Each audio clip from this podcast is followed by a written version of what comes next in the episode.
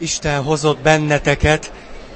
Most először megpróbáljuk kitalálni azt, hogy ha beszélek, akkor azt halljátok-e egyáltalán.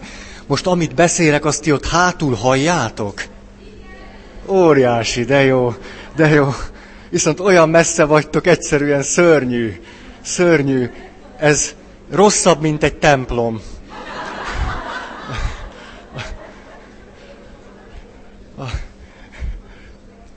Közben most úgyis bizonyára sokan fognak késni, akik még két-három-négy perc még átérnek és megtalálják ezt a helyet, úgyhogy addig csak fecsegek, jó? És akkor velük se szúrunk ki. Mikor kiderült, sajnos ez csak hétfőn derült ki számomra, hogy ide kell jönnünk a mai alkalommal, mert az egész intézményben péntek volt az a nap, amikor eldöntötték, hogy azt a termet, amit mi szoktunk használni, azt most jogász expóra kell föl szabadítani. Biztos a híradóban is majd lesz róla szó, mert már hallottam a hírekben.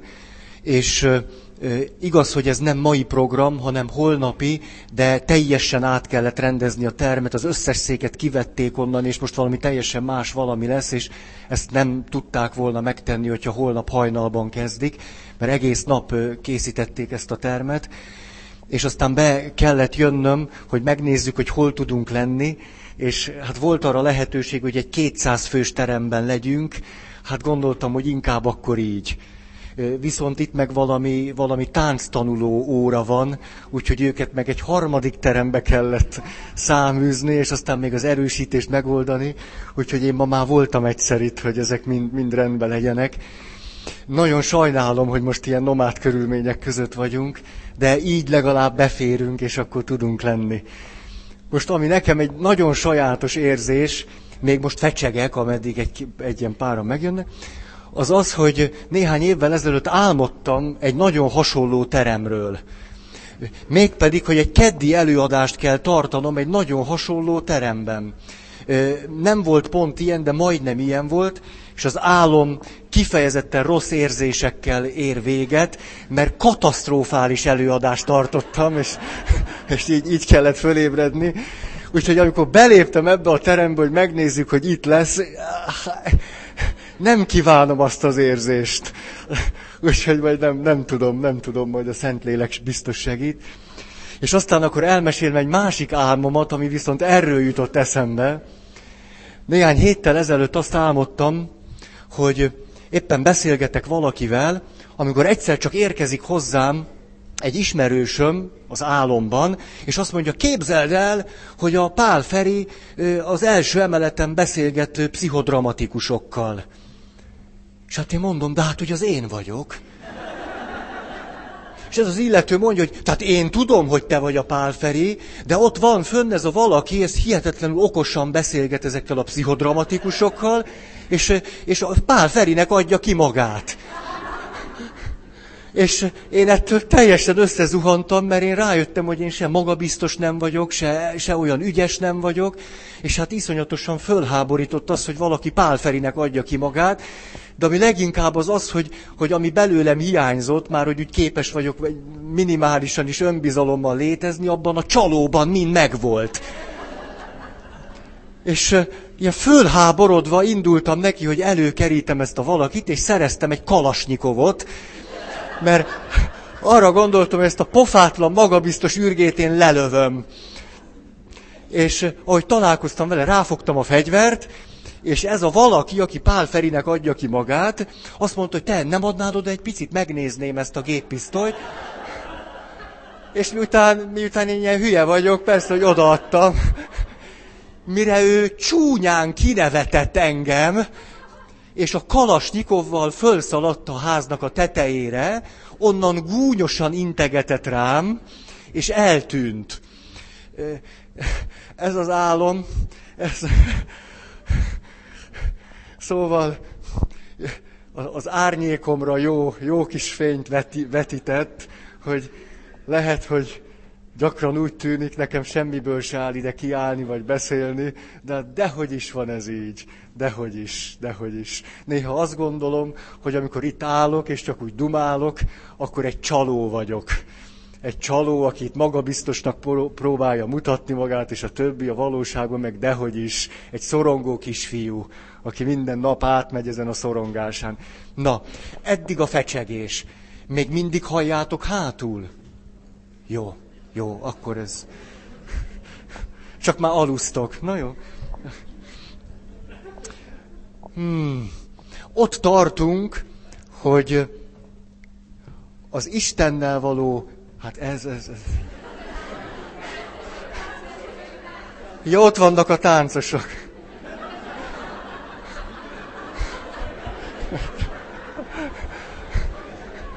De most akkor inkább a zenészek.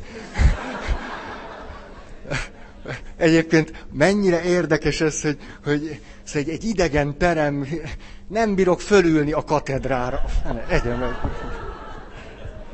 Ez meg le, le, le, letörik, András? Akkor ezt most csak egyszer csinálom meg, de viszont ez így jó, ez jó. Most így élvezem. Na, szóval, hogy a meghitt Isten kapcsolatról beszéltünk, és emlékeztek sok-sok-sok-sok pont, és akkor eljutottunk oda, elsősorban a függés az Istentől szemben a meghittség az Istennel, hogy mi akkor az, ami nem elég nekünk. És akkor csak egy nagyon gyors mondat özön, hogy az aszkézis és a lemondás nem elég. Mert az még a függésből bennünket nem gyógyít ki, sőt, Sőt, pontosan tudjuk azoktól, akik a, a függéssel foglalkoznak, hogy az ideig tartó megvonás a függést erősíti, nem pedig gyöngíti. Ezért, hogyha egy valamivel kapcsolatos komoly függésünkből ki akarunk gyógyulni, semmi más nem lehet tenni, hogy kicsi kategórikus legyek, mint hogy leállunk a szerről. Ez az egyetlen megoldás, hogy nem csináljuk, nem élünk vele. Más megoldás nincs, az összes többi megoldásnak tűnő dolog önámítás, önmagunk becsapása. Na tehát pusztán az aszkézis nem elég. Aztán a második ez volt, hogy a rosszal való harc és küzdelem önmagában az Istennel való kapcsolatunkat nem teszi meghitté. Lehet, hogy minden erőnket a rosszal való harcra fordítottuk, és akkor lesünk, hogy jó, és akkor valahogy miért nem érezzük jól magunkat az Isten közelében. A három, a jóra való törekvés sem elég a meghitt Isten kapcsolathoz. Négy, mindezekből következhet valami, hogy rájövünk a saját gyöngéinkre. Akkor azt mondhatjuk, hogy a bűnbánattartás sem elég önmagában az még nem teszi meghitté a kapcsolatunkat. Gyertek nyugodtan, nem zavar, hogyha bejjebb jöttök, leültök, átvonultok, tényleg, nem, nem zavar. A bennem élő kisfiút nagyon zavarja, de nem érdekes. Tényleg, gyertek. Valamikor fejlődni is kell. Na aztán az ötös. Ezért a függésből való szabadulás önmagában nem elég, hanem Isten iránti vágyra és vonzalomra is szükség van. És aztán nem elég az Istennel való kapcsolattartás. Mert hát ez a kapcsolattartás nagyon sokféle lehet, hanem valamiféleképpen annak a realizálására, hogy az Isten egy szeretet, egy kölcsönös szeretet kapcsolatra hívott meg engem és amikor ebben a kölcsönös szeretet kapcsolatban vagyok vele, na akkor van lehetőség a meghittségre. Tehát ezek voltak ezek a fájdalmas pontok, ja és még kettő, csak az a másik lapon van. Csak magunkért tenni nem elég. Azt hiszem, talán ez az egyik legszebb pont. Nekem legalábbis ez az egyik legszebb pont, mert ebben az van benne, az a tapasztalat, annak a tapasztalatnak a leírása, hogy milyen elégtelen ez a világítás. És az is kiégett. Na, szóval annak a tapasztalatnak a leírása, hogy néha magunkért nem szedjük össze magunkat. Egyszerűen nem. De a gyerekemért összeszedem magam. Ha csak rajtam múlna, nem mennék dolgozni. De pontosan tudom, hogy ha nem megyek dolgozni, akkor a gyerekeimnek nem lesz mit enni. És ezért képes vagyok még depressziósan is elmenni. Nagyon sok olyan helyzet van, amikor magamért nem tenném meg, de érted, megteszem. Itt erről van tehát szó, hogyha ö, pusztán bennem ez az individuális, ö, ilyen, ilyen spirituális hedonizmus tombol, hogy magamért, mert így leszek harmonikusabb, boldogabb, meg nem tudom én mi, ez nem lesz elég a meghitt Isten kapcsolathoz. És itt mondtam ezt a mondatot, ami ott született a múltkori alkalommal, hogy az Istennel való kapcsolatunkhoz vezető út emberekkel van kikövezve. Ugye, és vagy, vagy tudomásul vesszük őket, nem tudom én, valami normális viszonyunk van hozzájuk, vagy elbotlunk bennük. Na tehát ez volt a hetes, és akkor a nyolc. A megértés, belátás, elfogadás nem elég, mert az csak itt van a fejemben, hitre van szükség. Hú, hát ez aztán egy nagy kijelentés. És akkor így jutottunk el oda, hogy na jó, ha hitre van szükség, akkor viszont beszéljünk arról, hogy mi az, ami nem a hit. Hogy melyek azok a kulturális tévedéseink, amikor azt mondjuk, hogy szerintem ez a hit. Vagy én azt gondolom, hogy ez a hit, vagy sosem reflektáltam arra, hogy igazából mit gondolok hitnek, és ezért azt gondolom, hogy a hit ez és ez. És ide jönne most akkor jó pár kijelentés.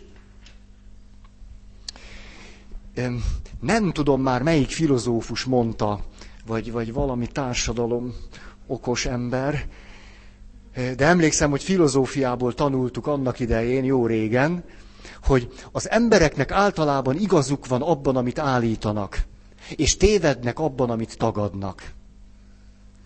Ez egy zseniális megközelítés. Nem mondom, hogy mindenre rá lehet húzni, de valami olyasmiről van itt szó, hogy amikor valaki azt mondja, hogy, hogy hát egy házasságban nagyon fontos a, a házastársak egymás iránti kapcsolata, de hát micsoda hülyeség azt gondolni, hogy nem tudom hogy a csecsemővel való kapcsolat annyira fontos akkor ugye amit állít, az, az nagyon igaz, de amit tagad, ott valamit az igazságból tagad. Lehet, hogy egy csacska példa volt ez, de minden esetre a következő pontoknál valamiféle irányelvül szolgálhat ez a megközelítés.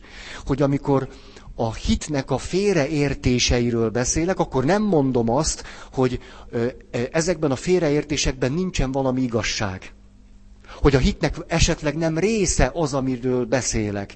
De az biztos, hogyha a hitről azt mondom, hogy csak ez, vagy csak az, akkor igaz az, amit állítok, hogy ez is benne van, de nagyot tévedek, amikor azt mondom, hogy csak.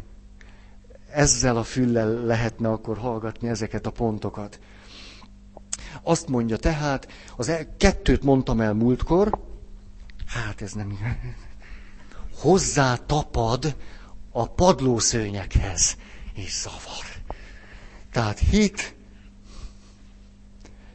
az ahhoz való viszonyunk, ami nem kerül nekünk semmibe. Valami ilyesmi, tehát amikor valamihez igazából nem fűz semmilyen érdek, vagy különösebben nem érint engem, nem fontos maga a tárgy, amire a hit vonatkozik, vagy ér, mint alany, amikor hiszek, és ezzel a valamivel kapcsolatban vagyok, akkor ez rám különösebben nincsen hatással, hogy akkor tehát ez volna a hit. Ez valami olyasmi, hogy hát igazából hiszed ezt? Hát persze, hogy hiszem, mert semmi következménye nincs. És akkor azt mondom, hogy aminek itt semmi következménye nincs, hát akkor erre ezt a kifejezést használom, hogy ja, hát hiszem, hiszem, hogy így van, vagy hiszem, hogy ez jó lesz, vagy de igazából érdektelen vagyok. Ezért aztán ezt mondom, hogy ja, hát akkor hiszek benne. Elhiszem, mert nincs semmilyen következménye vagy súlya. A kettő, amit nem értek, ami irracionális.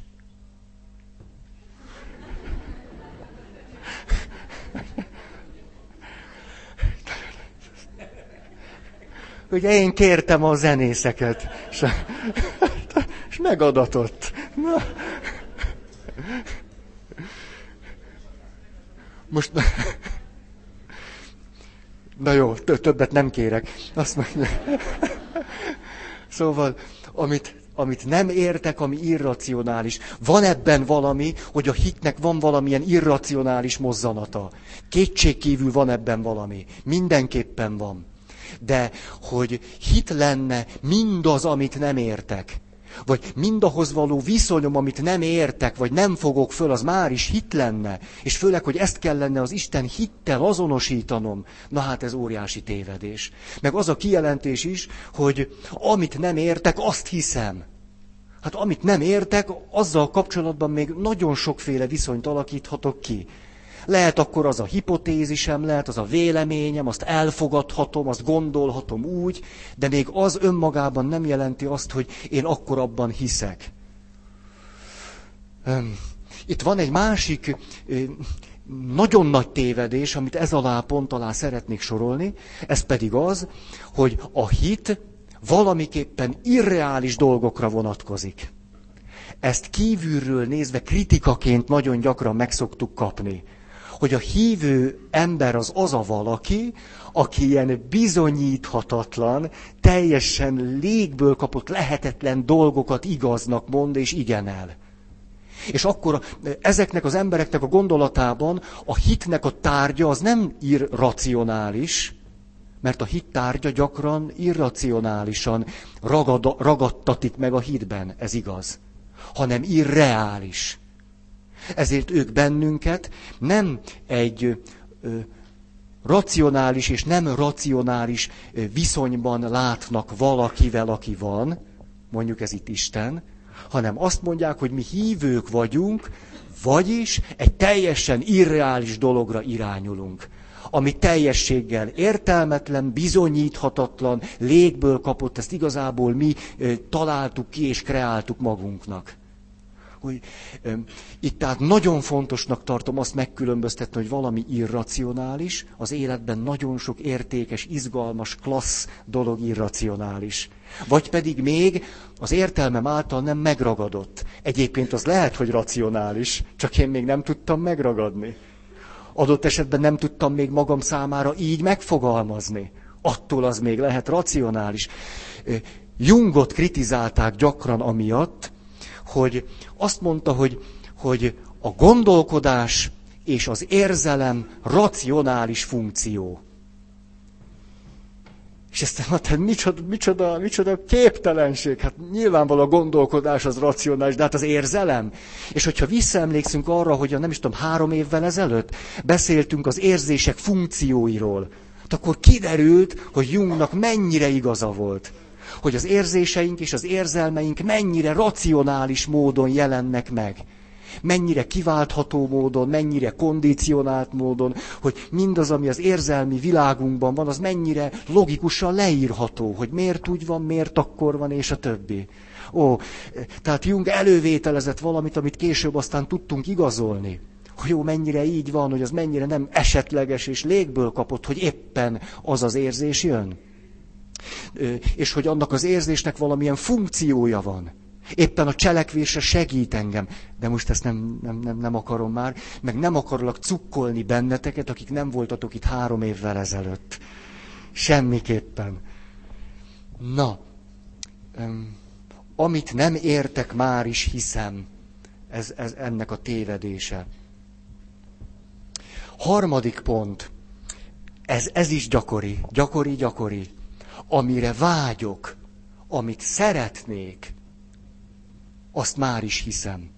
Vagy hogy a hit az lenne, amikor valamire vágyok, és valamit szeretnék.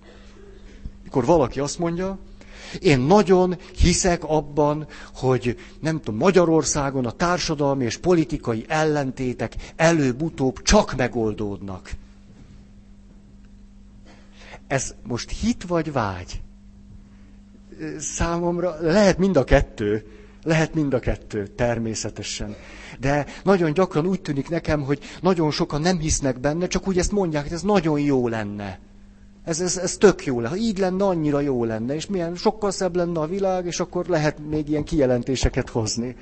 Amikor valaki a vágyát összekeveri a hittel.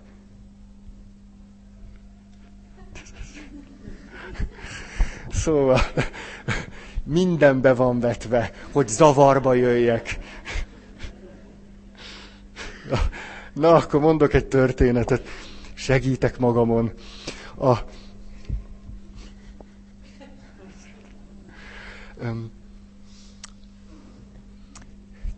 Kisgyerkőc ment az anyukájával. Megtörtént persze, nem én találtam ki.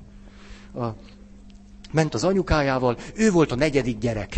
Most is az. De, és hát látta azt, óvodás volt, hogy az óvodás társainak rendre születnek a kistesói.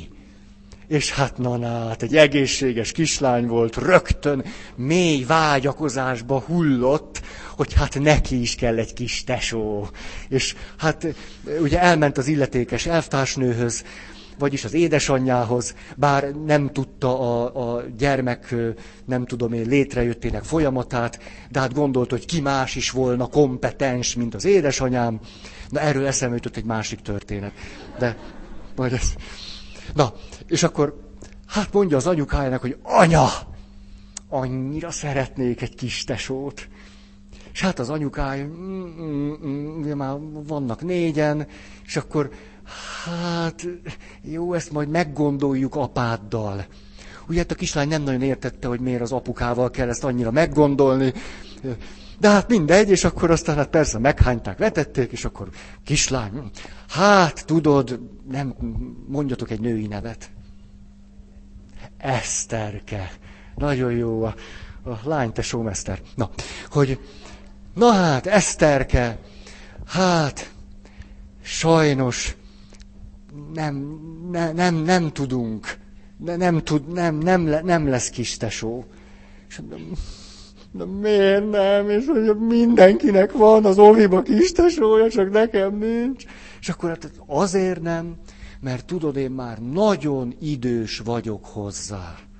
Tudod, én nagyon idős vagyok már, és hát ilyen idősen, hát látod, hogy a többi gyereknek az anyukája sokkal fiatalabb, hogy könnyű, tehát én már idős vagyok. És erre a kislány, volt öt éves, a következőt tette, de anya, hát ilyenkor az Istenhez kell fordulni.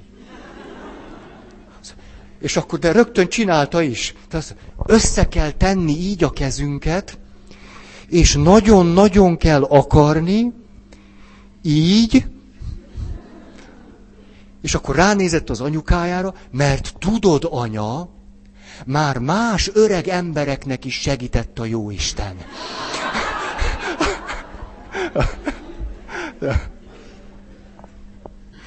Szóval ez a, ez a vágy, meg a hitkülönbség. Ez a kislány nagyon-nagyon vágyott egy kistesóra, de nem, nem tudjuk, hogy hitte benne.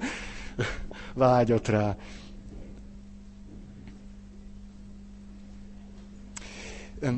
A hitet aztán máskülönben, hogyha már a vágynál vagyunk, igencsak könnyű összetéveszteni a reménnyel.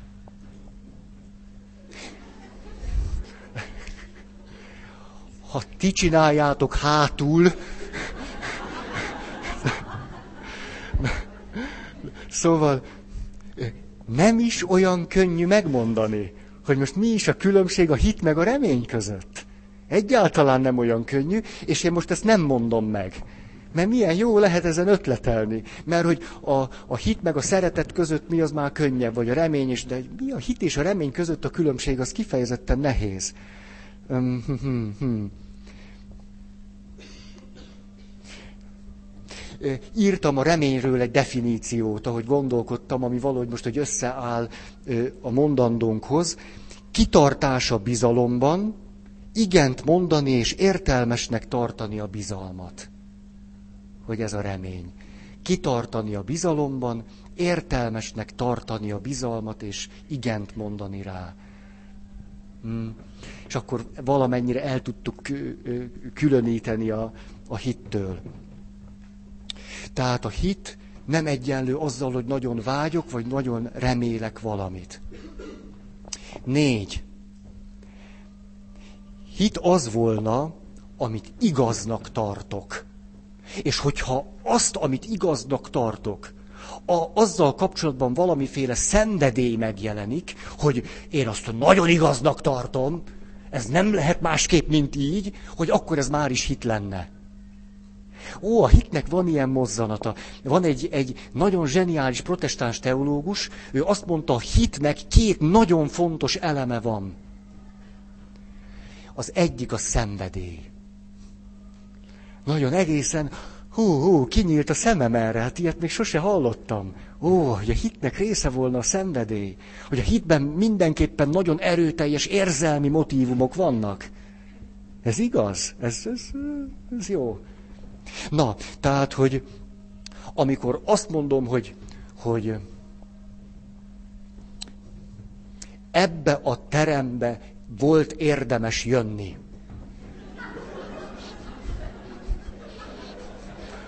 Már a, a lehetőségek közül. Ugye, és akkor lehet, hogy ez nekem egy meggyőződésem, hogy, hogy igen, az, az, gondolom, hogy ez volt még a legjobb megoldás, amit választhattunk. Már ti.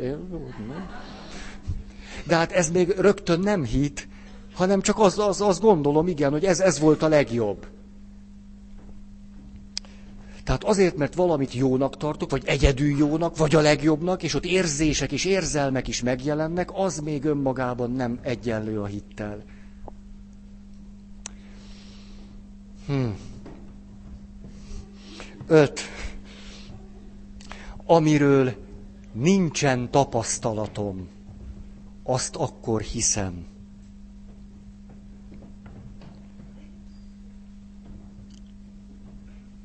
A, például mondjuk a mennyország. Semmiféle tapasztalatom nincs róla, senki onnan nem jött vissza, egy valakit kivéve. De ő se arról beszélt. Azért ez milyen egy nem? Szóval bekukkantott, és akkor visszajött, és azt mondta, hogy menjetek el az egész világra, és kereszteljetek meg mindenkit. Hát, hát legalább arról, arról beszélt volna, hogy milyen tuti ott. És akkor tehát semmiféle tapasztalatunk nincs, és akkor azt mondjuk, hogy ó, akkor ezt hisszük. Hát amiről nincs tapasztalat, akkor az ahhoz való viszonyunk már is hit lenne. Szerintem a mennyországgal kapcsolatosan döntően a, a, a hit nem is nagyon merül föl, képzelgünk. Fantáziánkat használjuk. És, és van, van mindenkinek egy csomó képzete arról, hogy milyen lehet. A, számomra a, a, a mennyország, de most, na jó, mindegy, maradjunk ennél a kifejezésnél, most a mennyországgal kapcsolatos hitnek a döntő eleme az az Istenbe vetett bizalmam. Vagyis az, hogy Jézus azt mondta, hogy tök jó ott. És én nekem bizalmam van ebben a valakiben. Az összes többi az az én fantáziám. Tehát, hogy jó lesz a kaja, meg tudom én, iszonyú gyorsan mennek ott az autók, és nekem is lesz egy. Szóval, hogy ezek, tehát ez, tehát ezt, ezt nem, nem, nem tartom a hitvilágába valónak. Ezért mindig, mondjuk, mikor, mikor valaki úgy belelkesedik, és elkezdi mondani, hogy mi lesz ott, azért kicsit óvatos vagyok ezzel. Tehát, hogy a fantáziáját miért kellene magamra vonatkoztatni.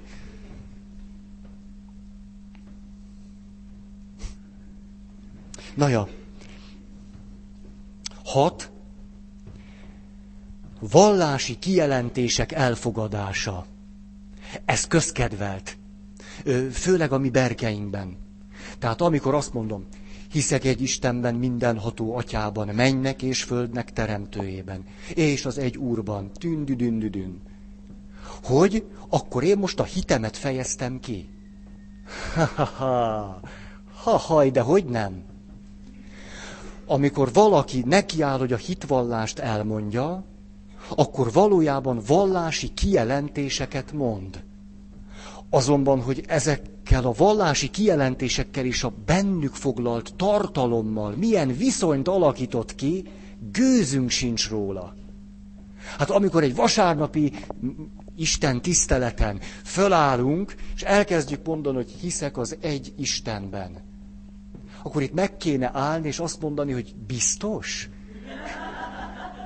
Tehát, és nem csak a hiszekre, hanem az egy, egy meg az Isten is. Tehát, hogy, hogy biztos, hogy az Istenben hiszel? Nem valami bálvány. És hogy neked az tényleg csak egy, az tuti? És hogy hiszel benne? Szóval, hogy, hogy úgy kéne megállni, és hogy minden mondaton külön. Ah. Hát a, a hitvallás csak egyáltalán egy picit átgondolni, az minimum egy év egy, egy hitoktatásban. Az egy év, hát az, az alatt bele se kezdek. Tehát amikor, amikor fölállunk, és ezt elkezdjük mondani, hát nem a hitünket valljuk meg, hanem azt mondjuk, hogy ezeket a vallásos kijelentéseket valamiképpen vállaljuk. Valamiképpen. Tehát lehet, hogy azért, mert ciki volna nem mondani, azért, mert ezt megtanították. Ne, ezer okunk lehet, hogy a hitvallást elmondjuk. Ez már csak azért is érdekes. Már pap voltam, amikor egyszer csak rájöttem valamire. Ilyen több is történt velem. Hála Istennek! Mégpedig arra, hogy a hitvallás az egy imádság. Hogy mennyire nem a hitről szól a hitvallás elmondása, nekem a legdöntőbb tapasztalat az az, hogy hát a mi atyánk az egy imádság. Aztán, hogy azt most imádkozzuk, vagy nem, az egy másik kérdés. Tehát olyankor mondjuk, azt imaként mondjuk, vagy csak úgy mondjuk, az megint egy másik dolog. Mert attól, hogy mondom a mi atyánkot, még nem biztos, hogy imádkozom. Ugye, az csak mondom a mi atyánk szövegét. A, tehát, hogy a mi atyánk ima, ez, ez oké. Okay. Mert az üdvözlégy Mária ima, ez is oké. Okay. De hogy a hiszek egy, hát rájöttem, hogy hát, hát az is, például a rózsafüzérben mondunk hiszek egyet is. Hát akkor az ima. Úha! A legtöbb ember számára hiszek egy nem is imádság hanem vallásos kijelentések sorozat. Azt nem imádkozom, nem mondom, hogy ez van, meg ez van, meg ez van, hogy egy Isten van, meg Jézus a fia, és a Szentlélek, és... Ó, tehát... Vallási kijelentések elfogadása. Én, mi ezt valljuk. Az nem egyenlő azzal, hogy azt hisszük, hanem azt valljuk. Aztán ez a mi vallásunk rendben van, de még akkor is, hogy ez a mi hitvallásunk, egy kicsit jobb. Ha valakinek az valóban hitvallás. Mi így mondjuk, mi így tartjuk. Ez, ez pontos kifejezés. Mi így mondjuk. De hogy ezt hiszem-e, vagy nem? Na, hét. A hit, an, a, a hit annak biztosítéka, hogy az ideájaim meg fognak valósulni. A hit annak biztosítéka, vagy útja, hogy nem hiába valóak az én álmaim és ideájaim, a hit révén ezek meg fognak valósulni. Ezt igazából elmondtam nektek a múltkori alkalommal, hogy ez a, ez a felnőttként megkeresztelkedő valaki milyen gyönyörűen fejezte ezt ki, hogy hát rádöbbentem a kerességnek semmi köze az ideájai megvalósulásához.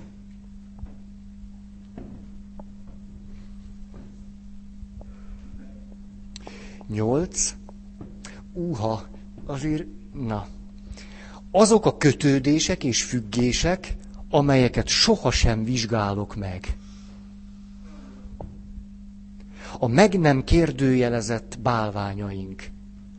A ha a lélektant kérdezzük, hogy mi az a meggyőződés, akkor a lélektan úgy felel, hogy a meggyőződéseink vagy hiedelmeink, azok a bennünket nagyon mérő, mozgató lelki tényezőink, amelyeknek az igazság tartalmára nem reflektálunk, és nem kérdezünk rájuk.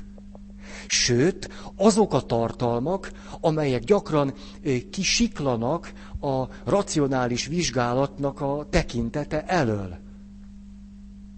Hogy hit volna mindaz, amit nem szívesen vizsgálunk meg, hogy az valóban igaz-e vagy nem. Tehát ebben van, van igazság, de hogyha a mi hitünk semmi más, mint hogy azoknak a hiedelmek, azoknak az Istenre vonatkozó hiedelmeknek az összessége, amelyeket nem vagyunk hajlandók kritikus szemmel átvizsgálni, hát, hát akkor nem kívánom egyikünknek se, hogy hívők legyünk. Hát az, az maga az önámítás, a, a, a, akkor, akkor végtelenül szánalmasak vagyunk. De hát ezt már, ezt már Pálapostól is megmondta.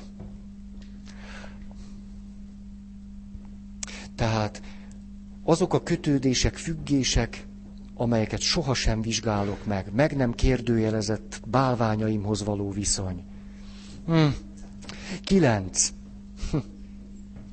Annak módja, hogyan lehet Istennél bizonyos dolgokat elérni. A hit annak útja és módja, hogy hogy lehet Isten befolyásolni, manipulálni, stb. Ez ahhoz a, ahhoz a világhoz vezet, hogy a hit tulajdonképpen a vallásos mágiának egy része. Ugye a mágia az, amivel az Istent képes vagyok befolyásolni. Nagyon sok hívő ember mágikusan imádkozik.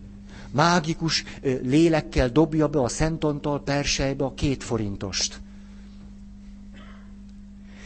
Ez, ez inkább valamiféle mágia, az Istenre való hatásgyakorlásnak az eszköze.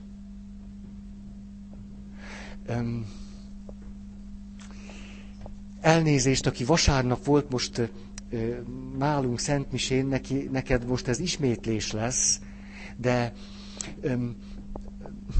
a vallásos mágiának egy nagyon érdekes hát útját vélem látni.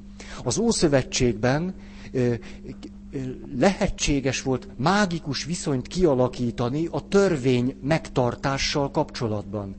Vagyis Isten adja a törvényt, és azt mondja, hogy tartsuk meg. Ha tehát én megtartom a törvényt, akkor én befolyásolni tudom az Istent. Mert hiszen Isten azt mondja, ha megtartod a törvényt, jó lesz a dolgod.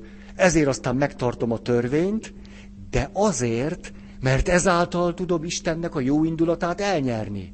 És ha nem tartom meg a törvényt, akkor rettegek attól, hogy Isten majd megbüntet.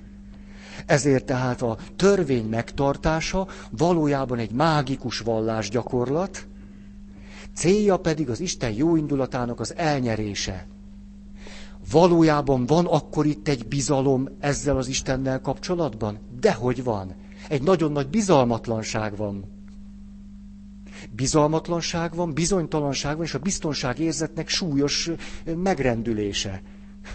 Ezért aztán gyorsan megtartom a törvényt egy olyan Istenbe, akiben nem nagyon bízok, legalábbis egy valami tűnik biztosnak, hogy ha nem tartom meg a törvényt, rossz dolgom lesz. És jól pórul járok. Ez tehát akkor a törvény által fog szeretni Isten, és ha nem tartom meg a törvényt, Isten nem szeret. Akkor a kereszténységnek volt ezután egy, egy csúnya félreértése. Ha jó kisfiú leszek és jó kislány leszek, azzal gyakorlok hatást a jó Istenre. Ezt egy jó kis neurotizáló vallási nevelés totál meg tudja erősíteni. Mondom ennek a klasszikus példáját, mikor azt mondja este lefekvés előtt a, mondjuk az anyuka, hogy még brutálisabb legyen, Lacika, a jó Isten mindent lát. Belát a paplan alá is,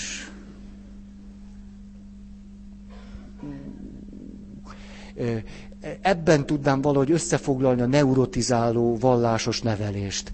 Tehát a Jóisten mindent lát, és belát a paplan alá. Ismertem olyan valakit, aki olyan mértékben volt már ettől a neurotikus bűntudattól megfertőzve, és gondolta azt, hogy ha jó kisfiú leszek, Isten majd szeret, és ha nem vagyok jó kisfiú, akkor viszont nem szeret, hogy esténként, mikor lefeküdt, akkor a jobb kezét oda kötötte az ágynak a széléhez. Jobb kezes volt, hát most mit csináljunk vele? Hát, hogy ennyire ügyetlen volt a bal keze. Na szóval, ez közkeletű, közkeletű tévedés, hogy ha én jó vagyok, akkor az Isten szeret. Ha nem vagyok jó, egyrészt Isten lát, és annak arányában, hogy nem vagyok jó, nem szeret engem. Hát ez honnan jön? Hát, hogy Jézus Krisztusnak az atya nem ez, az biztos, de azért mi ezt, ezt tudjuk ám nyomatni. Ti is apukák, anyukák. Na, és, és ugyan, ugyan ez a cipő, csak egy kicsit más a fazon, amikor azt mondom, ha hiszek Istenben, akkor Isten majd szeret engem. Ugye a hit által van az üdvösség, a hit által van az örök élet, hit által van a megváltás. Ha tehát hiszek, akkor igazából a hit, mint valami mágikus, mágikus eleme az Istennel való kapcsolatnak, befolyásolja az Istent, és a hitem által fog engem szeretni. Totális tévedés. Ugyanis Isten nem azért szeret, mert hiszek benne. És hogyha nem hiszek benne, akkor is szeret. Csak akkor a kapcsolatunk sokkal kevésbé kölcsönös, és ez a szeretet nem nagyon tud átjönni hozzám. Én meg aztán pláne nehezen fejezem ki az iránta való szeretetemet. Ez, ez a, ha, ha jó vagyok, Isten szeret, és akkor így befolyásolom Istent, ez, ez inkább a katolikus tévedés. Ha hiszek, akkor szeret az Isten, ez meg inkább a protestáns tévedés. Ó. Na ez még nem volt ma. Ez a... És akkor, akkor, hogy? Kéretlenül. És akkor tíz, valamiféle tekintének való alárendelődés és engedelmesség. Hogy ez a hit. Ez, erről lehet, hogy, hogy nem tudom én, fél évet kéne beszélni. Mert itt nem csak külső tekintéről van szó, mikor az apa azt kérdi a gyerekétől, hogy na hát most hiszed, hogy meg fogod kapni azt a rohadt karácsonyi ajándékot, vagy nem? És akkor valójában a gyereknek nem a bizalmára kérdez rá, hogy mondd csak Petikém, bízol apában? Vagy nem? Mi, mi, miért nehéz neked bízni az apuciban? Nem erre kérdez rá, hanem arra, hogy apád megmondta, hogy megveszi azt a rohadt lentkerekes autót. Te meg itt nyűszítesz, hogy apa... Ez, ez akkor az apa nem a hitet kéri számon, főleg nem a bizalmat a kisfiúban, hanem, vagy nem arra kérdez rá, hanem hogy hogy lehet az, hogy az ő tekintélyének nem engedelmeskedik ez a rohadt kölyök. Ez azonban, a, ez azonban még a, a könnyebbik része. Nyilván irodalmi alkotások, filmekben ö, ö, katasztrofálisan jó ö, példáit láthatjuk annak, mondjuk, hogy szerzetes rendekben a hitet összekeverik a tekintélyelvűséggel. És aztán, hogyha ha az Istennek már nem tudom én milyen... Na, tehát, hogyha egy, egy püspök atya, vagy egy nem tudom én ki, az, az itt, itt megtestesíti nekem szőröstül, bőröstül az Isten akaratát, hát ez egy kicsit gáz. És hogyha a hit az lenne, hogy én, én hát az meg nagyon gáz. A, hát, hát, na, hát nem tudok mást mondani, mint hogy, mint hogy a bíróságon se áll már az meg, hogy parancsra lőttem. Igen, hát akkor húsz év. Tehát az, hogy parancs, parancsra hittem, par, parancsra, hát ez, ez nem hit, hanem tekintélytisztelet, tekintélyelvűség. A, eszméletlen. Na, valamit akartam még mondani, csak ez... Ja igen, hogy ezt látom még a könnyebbik esetnek. Mert, mert azért az a külső valaki legalább általában ember szokott lenni. Mondjak egy, ú, nem tudom, ezt mondom, akkor meg fogtok botránkozni, vagy mi lesz. Szóval mondom azt az számomra fölszabadító mondatot, ami engem kigyógyít a kóros tekintély elvűségből. Ő is csak büdöset kakil. Ez. Mikor ezt elképzelem, hogy az a, az megy, és ott trottyant, és akkor Jó van, akkor helyre lehet őt is rakni. Jó van, veszünk neki WC papírt. Szóval ezért ezt látom a könnyebbik esetnek. ezt, mert azért általában, általában, hogy mondjam, azért előbb-utóbb, na, megszagoljuk azt a bűzt. Hogy jó van, jó van, lehet, hogy nagyon jó fej, meg mi, de azért, de azért, de azért. Emberből van és kész. A, viszont, ami ennél sokkal nehezebb, ez az, hogyha most Freudnak azt a nagyon egyébként jól használható személyiség modelljét vesszük, hogy van az én, a felettes én, meg van az ösztön én, akkor nagyon sok emberben az Isten leginkább a felettes énhez hasonlít. És az Istenhez való viszonya, hit, a felettes énhez való viszonyát jelenti döntően. És emiatt ezek a felettesén istenek, hát ezek tudnak brutálisak lenni, bosszúállóak lenni, számonkérőek, szeretetlenek, gyöngétség nélkülek és a többi. Az illetőnek ilyen a felettes énje. De mi ezzel a nehézség? Hogy ha nem tudom én, te szigorú vagy velem, akkor azért valamennyi távolság csak van köztünk, Na de a felettes énemtől hogy tartsak távolságot? Ez sokkal nehezebb művészet. A, a teljességgel tudunk azonosulni a felettes énünkkel. Teljesen a felettes énünknek a markába tudunk jutni.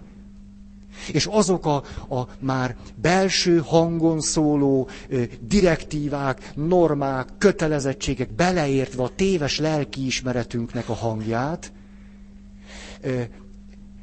az a kifejezés jutott erről eszembe, ugye a, a lelkiismeret a felettesén része ebben a modellben, hogy egy lelkiismeret diktatúra alatt sen sínylődünk.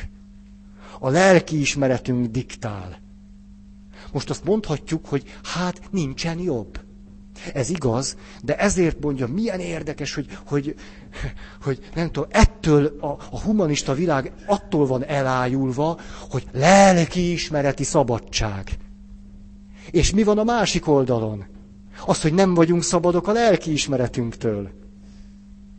Na, és akkor aztán ugye a három, ezt mindig szoktam, minden évben legalább elmondom háromszor, hogy, hogy a, a, a három dolog, ami a legnagyobb katasztrófát hozza a világra. Egy teljesen ösztönös, kontrollálatlan szerelmi élet, egy teljesen ösztönös, kontrollálatlan lelkiismeret és egy teljesen ösztönös, kontrollálatlan istenkép. Ezekből fakad a legtöbb szenvedés a világon. Nagyon szép a lelkiismereti szabadság, de legalább annyira kellene szabadság a lelkiismerettől. Legalább annyira. Különben a felettes én diktatúrája alatt sínlődünk, és nincs, nincs, nincs távolságtartás tőle. Mi, onnan indultam el, csak aztán itt be lelkesültem, és ez nem egyenlő a hittel, hogy ez csak szenvedély. Na, hogy most elfelejtettem.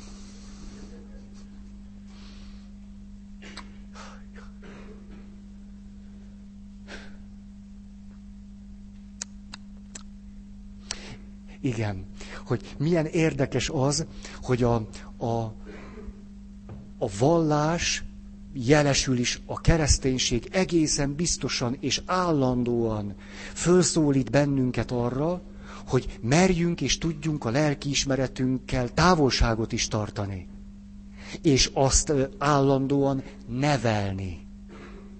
Mert hiszen a lelkiismeretünk úgy alakul ki a személyiségfejlődésünk során, ezért a lelkiismeretünknek a hangja nagy részében apukánknak, anyukánknak, tanító néninknek és egyéb ö, személyeknek a, a hangján szól. Hát mi is ők tökéletesek?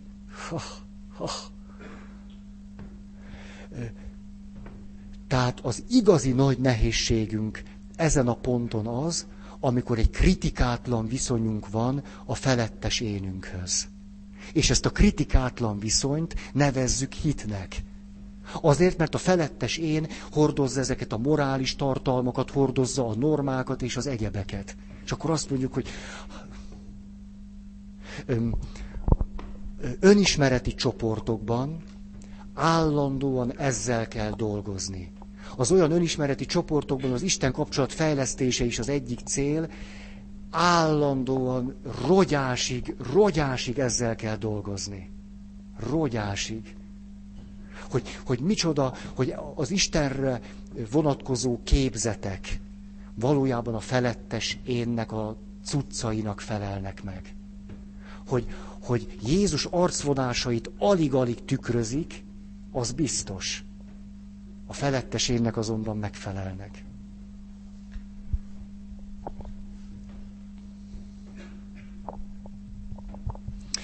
Tehát itt jó, tehát felettes én és Istenkép kritikátlan követése. Ez nem, nem az a hit, amiről beszélünk. Ezeket most, most, most, most el, elmondtam, és közvetlenül ehhez kapcsolódik a következő téma, hogy akkor most próbáljunk valamit mondani arról a hitről, amit tényleg hitnek nevezhetnénk. Talán múltkor ezt már előre elmondtam nektek, ha, ha legegyszerűbben ebben az összefüggésben kéne megfogalmazni, akkor azt mondhatnánk, hit döntés a bizalom mellett. Hogy a hit döntés a bizalom mellett, és újra döntés a bizalom mellett, és folyamatos újra döntés a bizalom mellett, és egy ilyen élet, életmód. A, na most, de azért ezt, ezt lehetne egy picit árnyaltabban is mondani. És most ezt egy picit árnyaltabban mondást akarom idehozni, de semmiképp se fogok majd definíciót adni, inkább csak így, így vívódjunk ezen együtt. És azt fog nekünk segíteni, hogy mikor tanultam a tanulásról, meg tanultam a tanításról, akkor egy bizonyos Kolb nevű pasasnak egy nagyon érdekes tanulási modelljére találtam rá. Ismeritek ti ezt? Kolb. Tapasztalati tanulás köre. A tapasztalati tanulásnak inkább spirálja. Mert el, elmondom nektek, egy, mert ugyanis egyszer csak két dolog összeállt bennem. A, ahogyan Kolb leírja a tapasztalati tanulást, kísértetiesen hasonlít ahhoz a folyamathoz, ahogy a tanítványok a föltámadt Jézusba vetett hitre eljutnak. A kettőt egymásra vetítettem, és az jött ki belőle, hogy valami hihetetlenül hasonló folyamatról van szó.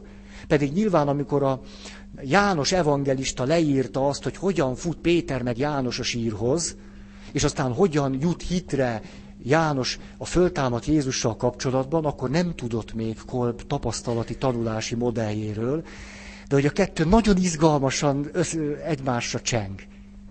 Ezért először elmondanám ezt a modellt, ez önmagában is jól használható, tök jó, szerintem és aztán akkor a hitre vonatkozó következtetéseinket ez alapján tudjuk levonni.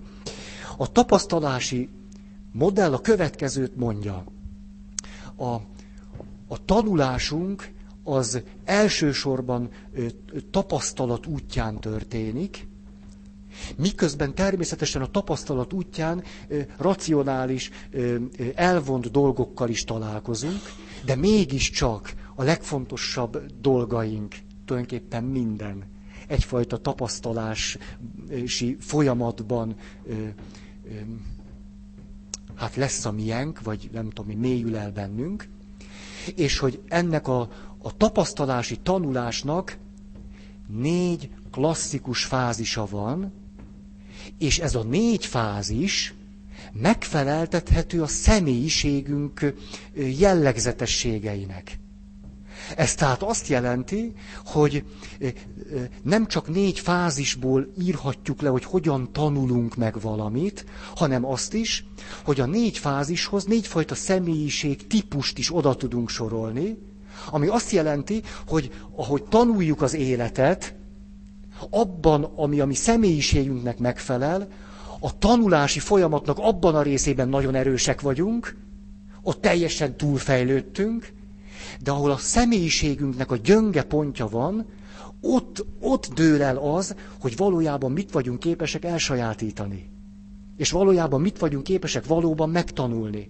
Mert azt mondja ez az űrge, hogy ami igazán a miénk lesz, az úgy lesz a miénk, hogy mind a négy fázison átmegyünk. Ha valaki tehát a személyiségében egyoldalú és nem is fejleszti magát, akkor lesz egy csomó benyomása a világról, valamilyen jellegű benyomása, de ez igazán őt nem tudja fejleszteni. Az élete nem tud előre menni, az életéből nem tud tanulni. Az élet események nem viszik sehová. Van kapcsolata az Istennel, de abból valahogy sehogy se jön ki semmi. Ú, ez most gyorsan elmondom a négy fázist, mert így a levegőbe dumálok, csak na. Az első a tapasztalás és észlelés.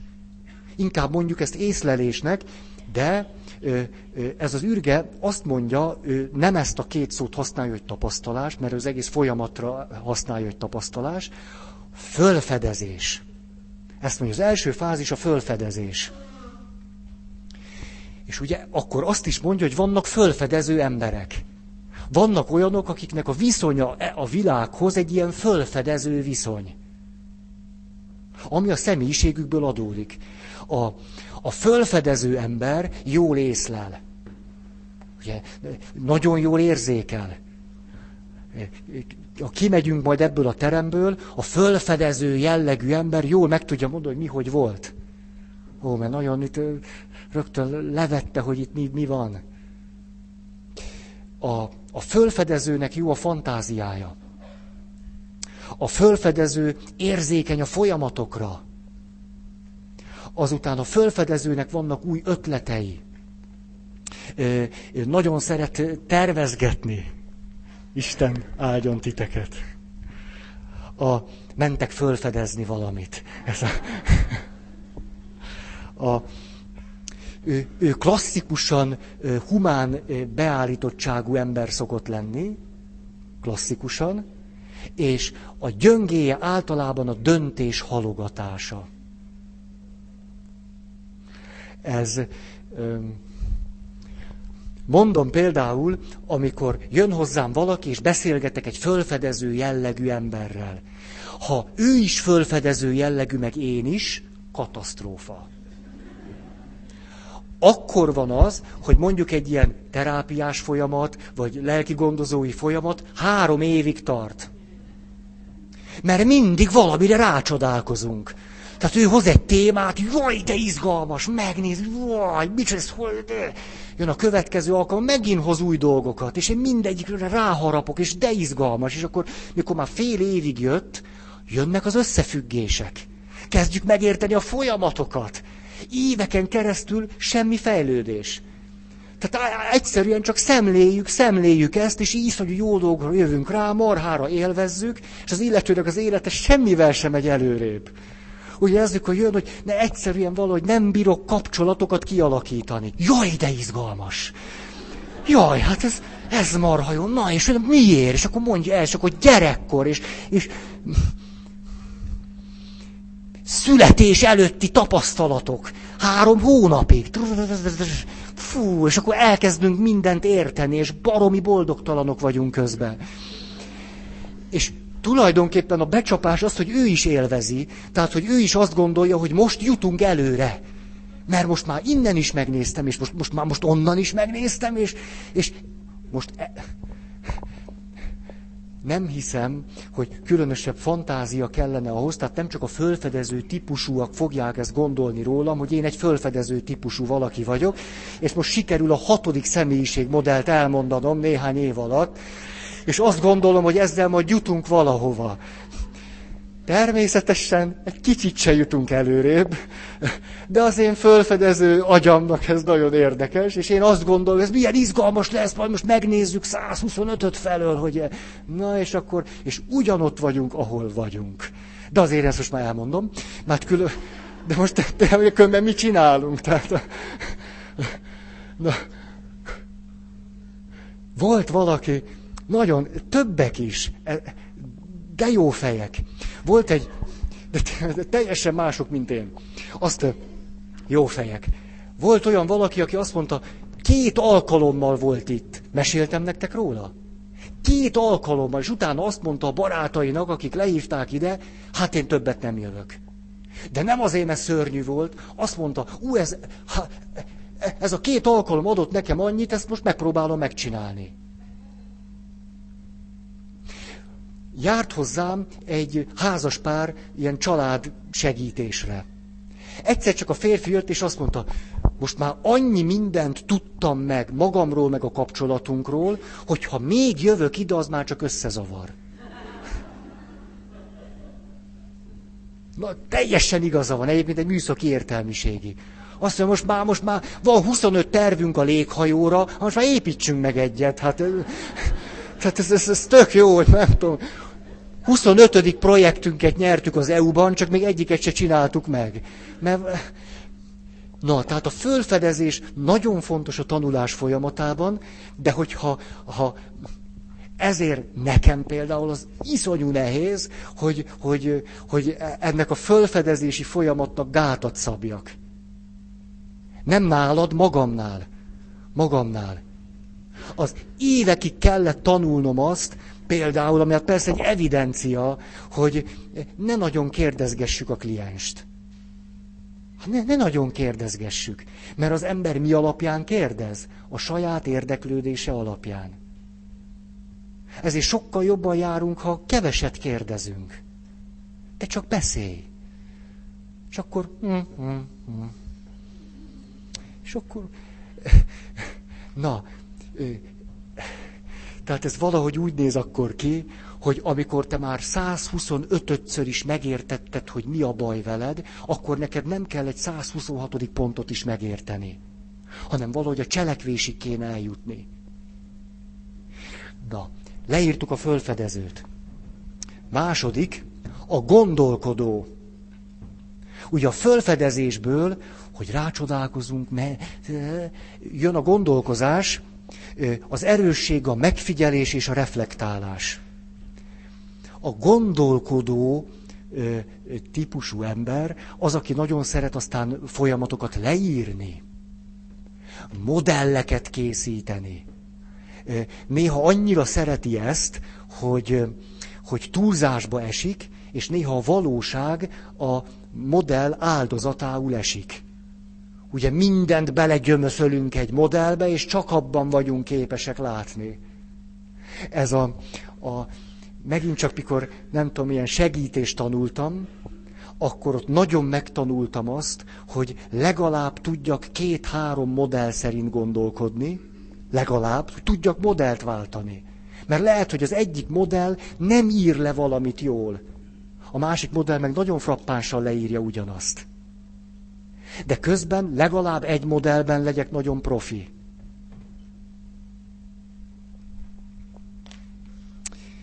Ezt még nem találtam meg.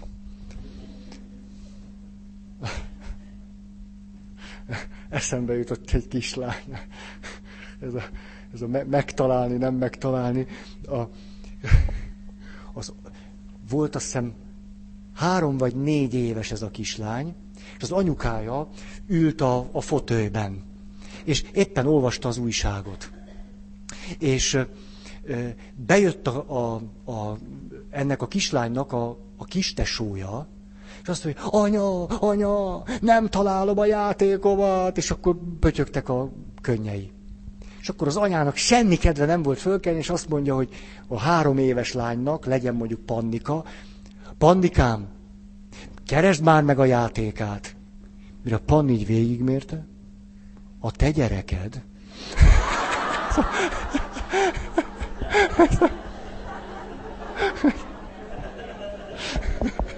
Ez, ilyen egészséges érzéke volt. És utána az anya ezen hihetetlenül elgondolkozott, és azt mondta, hogy milyen döbbenetes, itt van ez a három éves gyerek. És hogy nem egyszer, amikor, amikor ő érzékeli azt, hogy tényleg szükségem van az ő segítségére, mert az egyik kezemben ez van, a másikban az, és a gyereknek meg ki kéne fújni az orrát, akkor tényleg segít a kistesójának. De hogy egy villanás alatt fölmérte, hogy az anyának semmi komolyabb dolga nincs, akkor foglalkozzon a gyerekével. Ez három évesen. Na, tehát a, a gondolkodó absztrakt folyamatokon keresztüli tanulás és látás. Aki például, mikor én mondtam azt, hogy na van most itt egy modell, négy lépésből áll egy folyamat, és akit így ez fölvillanyozott, jó, na ez jó, ez jó, ezt majd tudjuk használni. Hát igaz, ez csak egy modell, de ugye aki megörült ennek, hogy valamit ezt használni tudom. Na hát a másik meg azt mondja, hogy egy modellt nem lehet használni. Tehát a modell az egy modell. Hát... Oké, okay. tehát ő tud nagyon elméleti és általánosító lenni. Ez tehát a második fázis. Fölfedezés, érzékelés, és aztán ebből egyfajta elvonatkoztatás és gondolkodás. Például családterapeuta ne menjen olyan, na tehát családterapeutának ne menjen olyan ember, aki iszonyatosan jó fölfedező, de képtelen a gondolkodási fázisban jól működni. Mert egy család segítésnek döntő része az, hogy nagyon jól megfigyelem, hogy hogy működik a család, de utána képes vagyok modellálni a folyamatokat. Leírni. Mert a családnak épp az a nehézség, hogy nem bírja a saját életét kézbe venni. Ugye, hogy ők vannak nagyon bele, érzékelnek rengeteg mindent, nem bírják kézbe venni. Most, hogyha a családterapeuta is csak ott érzékel, akkor nem, nem nagyon érdemes hozzá menni. Lehet, hogy iszonyú jó megjegyzései lesznek, csak az nagyon kevés lesz. De tudom, hogy ez nem egy családterápiás továbbképzés, úgyhogy harmadik pont. Vannak a döntéshozók, akiknek ebben a tanulási spirálban, vagy folyamatban a döntéshozatal az erősségük. Hát úgy kicsit körbenéznek, hogy éppen ilyen, utána kicsit úgy körbenézt, azért mégiscsak, úgy adnak magukra, hát úgy minimálisan elgondolkoznak, és aztán klasszikusan a politikus ilyen. Nem szenyózni akarok, ténylegesen így van. Tehát a politikusoknak sokkal nagyobb százaléka klasszikusan döntéshozó típus. Ugye, ő nekik az ászpoétikájuk az, hogy jobb egy döntést meghozni, még ha rossz is, mint elodázni, meg... Hát ennek a levét isszuk. Tehát kevés megfigyelés, kevés gondolkozás, de döntünk. És a, nyilván, hogyha meg nem döntünk, az is katasztrófa. Tehát ténylegesen vannak olyan pontok, amikor, hát nem mondom, hogy tanácsolnám ezt valakinek is, de azért azt mondanám, hogy figyelj, érdemes volna most már tényleg valamit döntened, és aztán tanulni a döntésed következményeiből. Mert most már annyira megrekedtél a döntés előtti tanulásnál, hogy tanulj a döntésedből. Most már Na, a döntéshozó bizonytalanságnál a rossz döntés is jobb. Nagyon szereti az egy megoldású helyzeteket. Ugye nem csak politikusok szájából retorikus fogás az, hogy egy választásunk van. Ebben a helyzetben ezt lehet csinálni. Ugye ezek ilyen klasszikus. Ő tényleg ezt gondolja nagyon, nagyon szereti a, a világot valóban ilyen, ilyen kizárólag egy szálon futó valaminek látni, ahol úgy tudunk előre jutni, hogy döntéseket hozunk. Természetesen nem csak politikusok, hanem vezetők. Vezetők, vezetők tudnak. Ha egy vezető olyan valaki, aki nehezen hoz döntést, abból nagyon nagy bonyodalmak tudnak származni. Nagyon, nagyon. A nagyon sok pap kifejezetten gyönge döntéshozó, miközben egy, egy hogy mondjam, egy, egy, egy, egy tele van szívjósággal és egy szuperrendes valaki. A, érdekes volt ám ez, egy kis kulisszatitok, hogy nagyon sok jó döntéshozó püspököt neveztek ki 20-30 évvel ezelőtt. Kifejezetten ütötték, vágták. Tük, tük, tük, tük, tük. Jöttek is a döntések sorban. És akkor ugye mindenki azt mondta, legalábbis a mi egyházunkban ez így volt, hí, mindjárt vége. a mi egyházunkban így volt, hogy elkezdtünk sírni, hogy, hogy miért nem választanak már egy, egy, egy ilyen igazi melegszívű papot püspöknek, egy olyan igazi empatikusat püspöknek, hogy, hogy, hogy, hogy a, ugye most nagyon egyszerűen mondom, ahogy itt van, hogy egy olyan jó papot kéne már püspöknek. Nem mindig ezeket a, ezeket a na. És akkor lett. Egymás után ilyen igazi, melegszívű, tényleg, szóval rá, na, szóval, hogyha ha arra azt kérdezik, hogy na, Krisztus milyen lehet, hát valami ilyesmi. Az egyházmegye meg kezdett romokban heverni. Mert mindig kikerülték a döntéseket. Mert mindig mindenkit megértettek. Hihetetlenül együttérzők voltak. Ezer felé rohantak mindenkinek segíteni. És nem lehetett belőlük egy normális igent vagy nemet kicsiholni. Ugye volt olyan, emlékszem, egy pap fölment, azt mondta, az a stratégiám a püspök úrral, hogy azt mondom neki, püspök atya, kérem, mondja, ha valamire nincs pénz, de nem mondja, hogy majd előteremtjük, Lacikám, meg te csak bíz, és rajta leszek, Petike. Ne, tehát mondja meg, hogy nincs lóvé, akkor hazamegyek, és koldulok, vagy valamit csinálunk majd. De ne, ez, hogy... És akkor, hogy micsoda, milyen nehéz már felnőtt emberként 50 évesen eljutni oda, hogy hát az egy-két döntést meg kéne hozni. Mert hogy empátiából még éhen lehet halni. Ú, úgyhogy, úgyhogy én is, én is nagyon, ezt nagyon pofára estem. Hogy én is azt mondtam, milyen rendes embereket kéne püspöknek. Hát, lehet, hogy nem is kell, hogy annyira rendes legyen.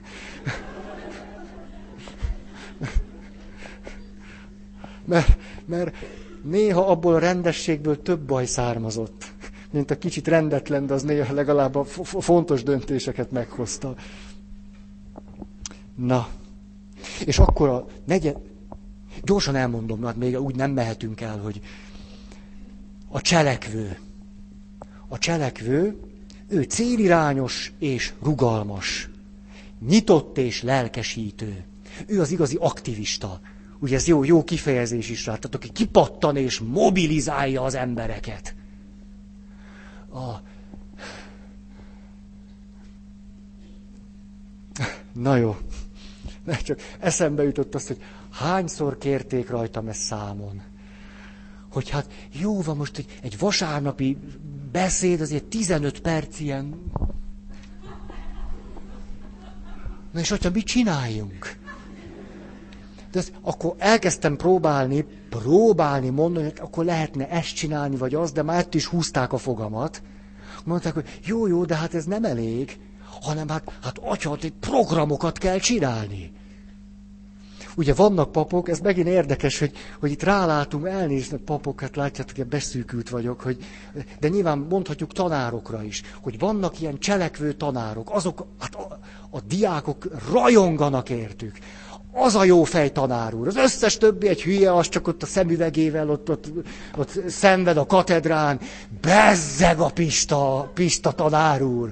Az, az, az klubot csinál, megyünk kirándulni, igaz, le, lezuhantott a mélybe az egyik, de nem baj, olyan... Az, az egy milyen belevaló, este visszajön, és akkor este balhézunk, és jön velünk inni, és na, hát minden tanár ilyen lenne. Ú, te jó ég.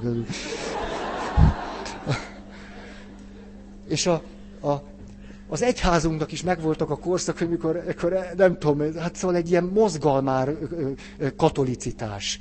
Ugye, kalot, kalász. Szóval, hogy ilyen, és akkor vannak mozgalmár papok, és baromi jól csinálják. De tényleg csak csinálják. És hogy, hogy utolsó két mondat, hogy a, van egy egyházközség, klasszikusan ilyen papja van. E, de, de olyan zseniális dolgok vannak ott, tehát egyszerűen így ke, kezdek így, így be, hogy mondjam, így beszippan így a, így a fejem, így az arcom így be, beszűhódik, mikor ott valaki, valakivel beszélek, hogy mit csinálnak. Tehát hónapról hónapra olyan, olyan dolgokat csinálnak, hogy tíz év alatt nem csinálunk annyit, mint ők egyik hónapról a másikra, és ráadásul jó dolgokat. És akkor Hát sárga irítség elöntött, hogy ez zseniális, meg minden. És az emberek meg azt mondják, hogy hát, iszonyú rossz. Tehát, hogy tök jó dolgokat csinálunk, de már senki se tudja, hogy miért. Tehát, hogy ilyen, ilyen mit, egyszer csak, hú, most elmondom, fogjátok tudni. Nem mindegy, elmondom. A, de már hogy az ötlet is jó, tehát, hogy valaki, mindenkinek csinálunk valamit. A, mondjon el az egyház község ezer rózsafüzért. De nem csak ez, értitek, mert ez még egy ilyen racionális izé, hanem csinálunk hozzá egy tök szép ilyen, ilyen üvegakváriumot, és az üvegakváriumba mindenki, aki elmondott egy rózsafüzért, jöhet a misén, és bedobhat egy ilyen kis golyócskát.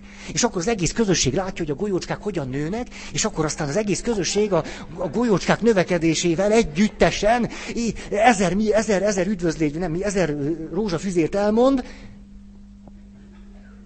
De miért?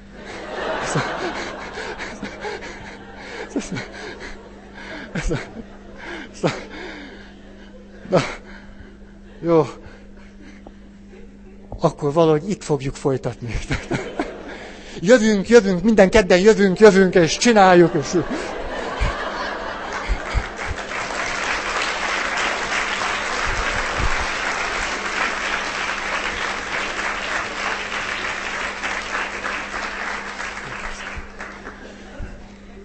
Szeretne valaki hirdetni?